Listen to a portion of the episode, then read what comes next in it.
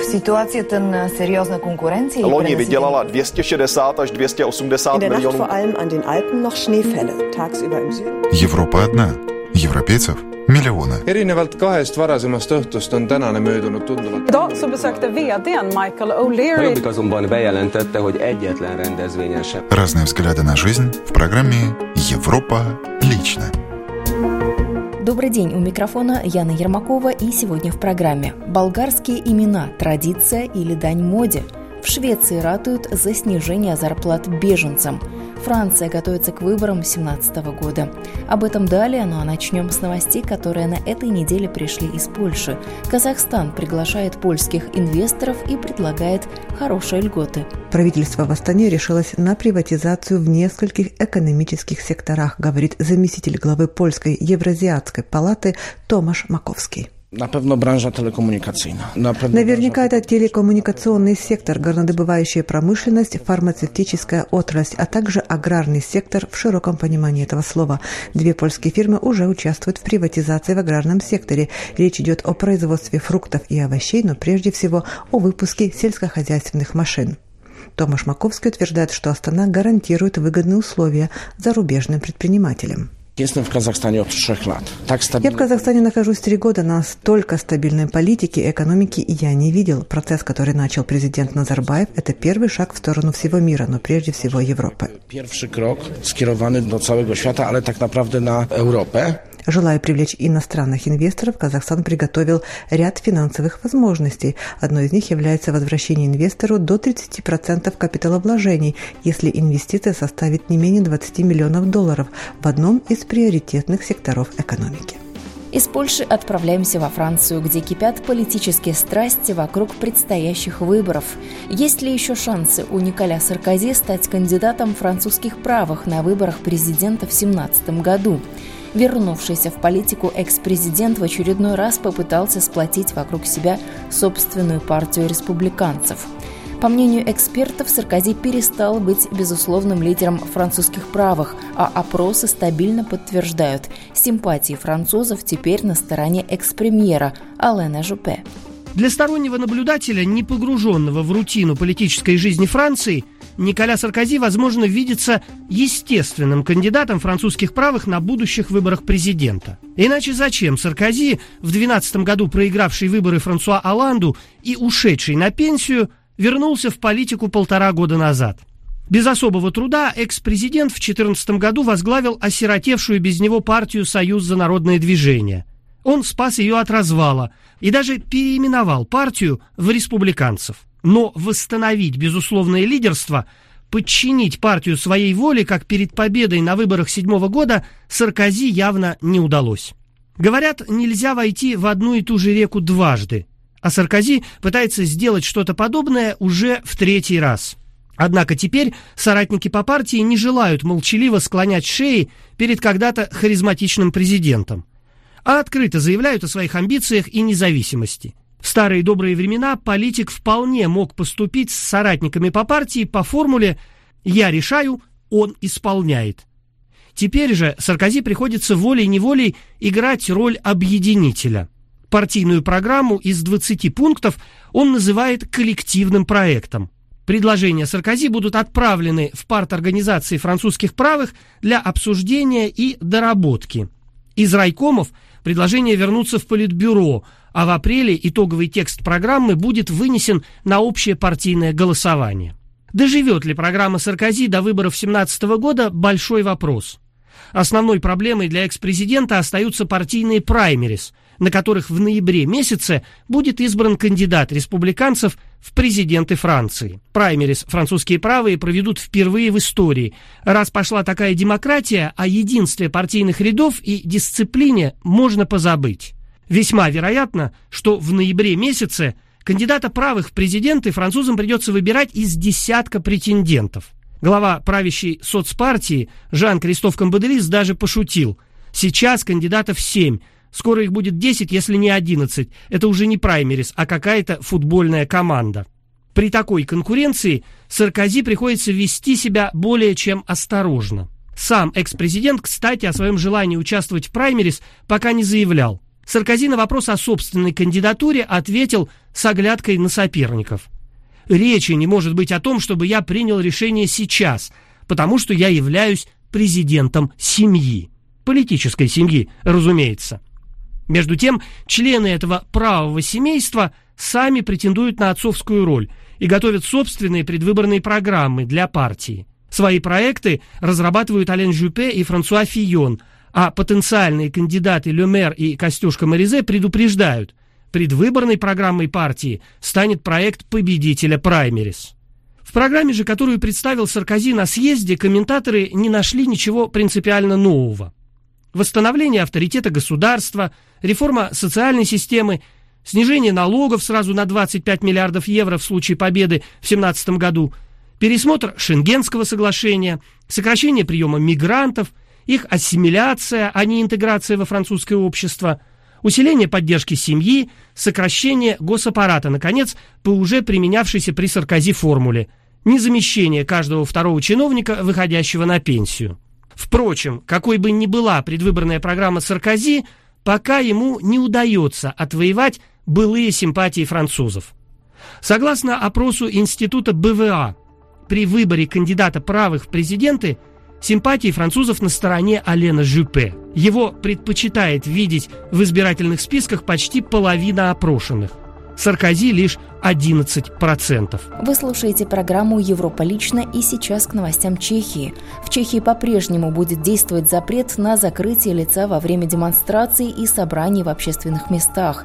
Первоначально планировалось смягчить это правило, однако события в Праге, когда во время демонстраций люди с лицами закрытыми платками или масками бросали друг в друга небезопасные предметы, вынуждают депутатов напротив ужесточить данную меру. Ныне даже ряд депутатов полагает, что существующий запрет стоит ужесточить, а не ослабить. В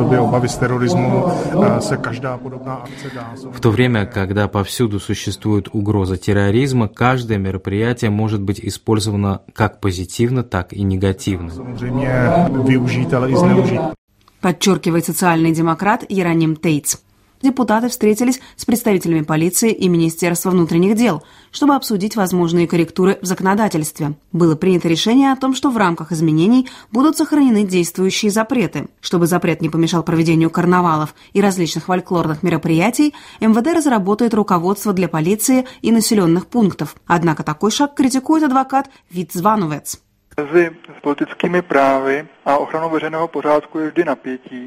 Между политическими правами и охраной общественного порядка всегда существует напряжение. В такой ситуации всегда лучше отдавать предпочтение защите прав человека. По мнению Звановица, если бы был выбран умеренный вариант, в Чехии бы повысился уровень защиты прав человека, поскольку по сравнению с другими европейскими государствами чешская модификация данного закона чрезмерно строга. Президент страны Милош Земан считает, что закрытие лица на демонстрациях недопустимо. Я má protestovat s odhalenou... Я считаю, что человек должен протестовать с открытым лицом, поскольку в демократическом обществе тот, кто закрывает лицо, как правило, собирается совершить насильственное преступление. Právě k tomu násilnému trestnému činu. Без темы беженцев не обходится сейчас ни одна повестка дня в Европе. В Швеции ратуют за снижение зарплат беженцам. Предложение было встречено неоднозначно. Новообразованный Совет по экономике рынка труда призывает профсоюзы и работодателей договориться о том, чтобы зарплаты беженцев были ниже шведской, так сказать, нормы в первые три года. Ларс Кальмфорст, профессор экономики и председатель Совета, подчеркивает, что такие первоначальные или стартовые работы предназначены не только для иммигрантов, но и для шведской молодежи, которая делает свой первый шаг на рынок труда. Совет публикует сегодня отчет, в котором утверждается, что ни инвестиции в образование, ни в поддержку найма, ни другие предложенные формы не являются достаточными для того, чтобы люди с низким уровнем образования и новоприбывшие иммигранты получили работу. Шведские минимальные зарплаты надо снизить, говорит Ларс Кальмфорст. Главный экономист Центрального объединения профсоюзов Швеции Ула Петерсон относится к предложению экономистов критически и не видит никакой необходимости в снижении минимальных зарплат. По его мнению, это могло бы распространиться на другие сферы рынка труда и привести к снижению зарплат для очень многих. Совет, о котором идет речь, финансируется промышленностью и деловыми кругами, то есть работодателями. Продолжим тему мигрантов. С наступлением теплой погоды в Венгрии с новой силой поднялась волна беспокойства. Местные жители некоторых районов страны не чувствуют себя в безопасности. Все больше и больше мигрантов появляется на территории Венгрии. Например, здесь, на дороге, соединяющей город Дёр и село Вамуш-Сабади, идут пешком сразу несколько мигрантов. Из-за таких групп мужчин местные женщины не чувствуют себя в безопасности. Вновь наступила хорошая погода, они снова появились здесь. Останавливают автобусы, кричат вслед беременным женщинам, насмехаются. Поверьте, это не слишком приятное зрелище, сказала женщина. Глава аппарата премьер-министра на этой неделе заявил, мы не видим никаких шансов на то, что миграционная волна ослабится в этом году. Правительство подготовилось к тому, что на границах Венгрии и Румынии будет возведено заграждение, заявил Янош Лазар. По мнению специалиста, сложно предсказать, сколько людей прибудет в Венгрию. Все зависит от того, что именно предпримут соседние страны. Закроет ли свои границы Македония? Это ведь серьезная работа – возвести двойное заграждение. И только потом можно будет увидеть, как поведут себя мигранты, сказал специалист. И в завершении к новостям Болгарии. Выбор имени для ребенка – задача не из легких. Родители перебирают сотни имен родственников или известных в обществе людей.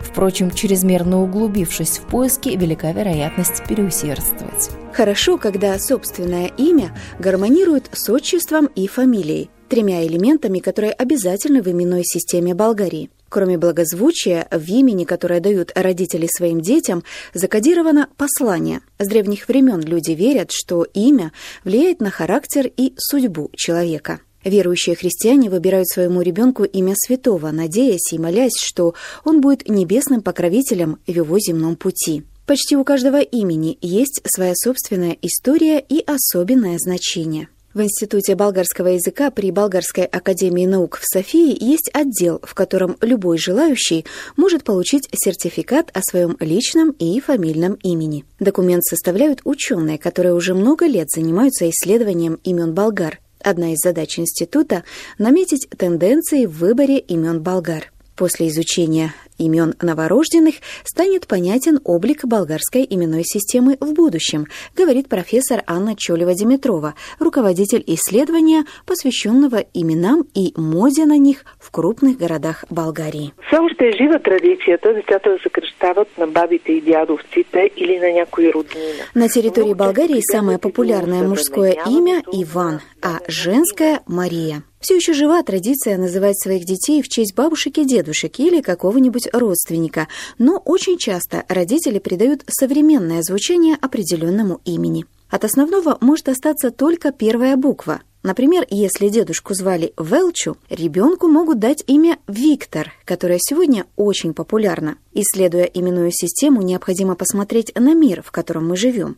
В наши дни полтора миллиона болгар проживают за пределами Болгарии. Маленькие болгары рождаются и за границей.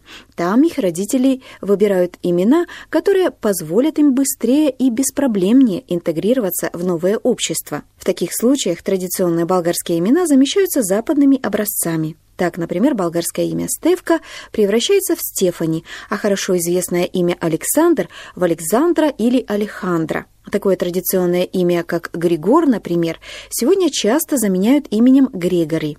В последнее время, однако, наблюдается и тенденция возвращения традиционных болгарских имен. Очень часто встречается имя царя Калаяна. Налицо две ярко выраженные тенденции. Первая – давать осовремененные, нетрадиционные имена – и вторая – возвращение к историческому прошлому. Наблюдается определенный интерес и к народной традиции. Одно из самых популярных имен среди новорожденных девочек – это Рая, Калина, Деница, Десислава. Особенно часто выбирается имя Дарья. Есть и другая тенденция – придумывать новые имена. Болгары в этом отношении очень изобретательны. Как правило, родители с одним ребенком, решившие дать своему чаду имя и бабушек, и дедушек, и по двум родственным линиям, прибегают к комбинированию имен. Добавлю, что болгарские законы очень либеральны и разрешают менять имена. Бытует мнение, что необходимо изменить существующую в Болгарии трехкомпонентную систему, состоящую из личного, отцовского и фамильного имен, поскольку такая система выглядит ненужной. Это была программа «Европа лично». Ее подготовила и провела я, Яна Ермакова. В программе были использованы материалы наших коллег русских радиостанций и телекомпаний Венгрии, Болгарии, Чехии, Швеции, Франции и Польши. Мы продолжим рассказывать о жизни европейцев ровно через неделю. До новых встреч!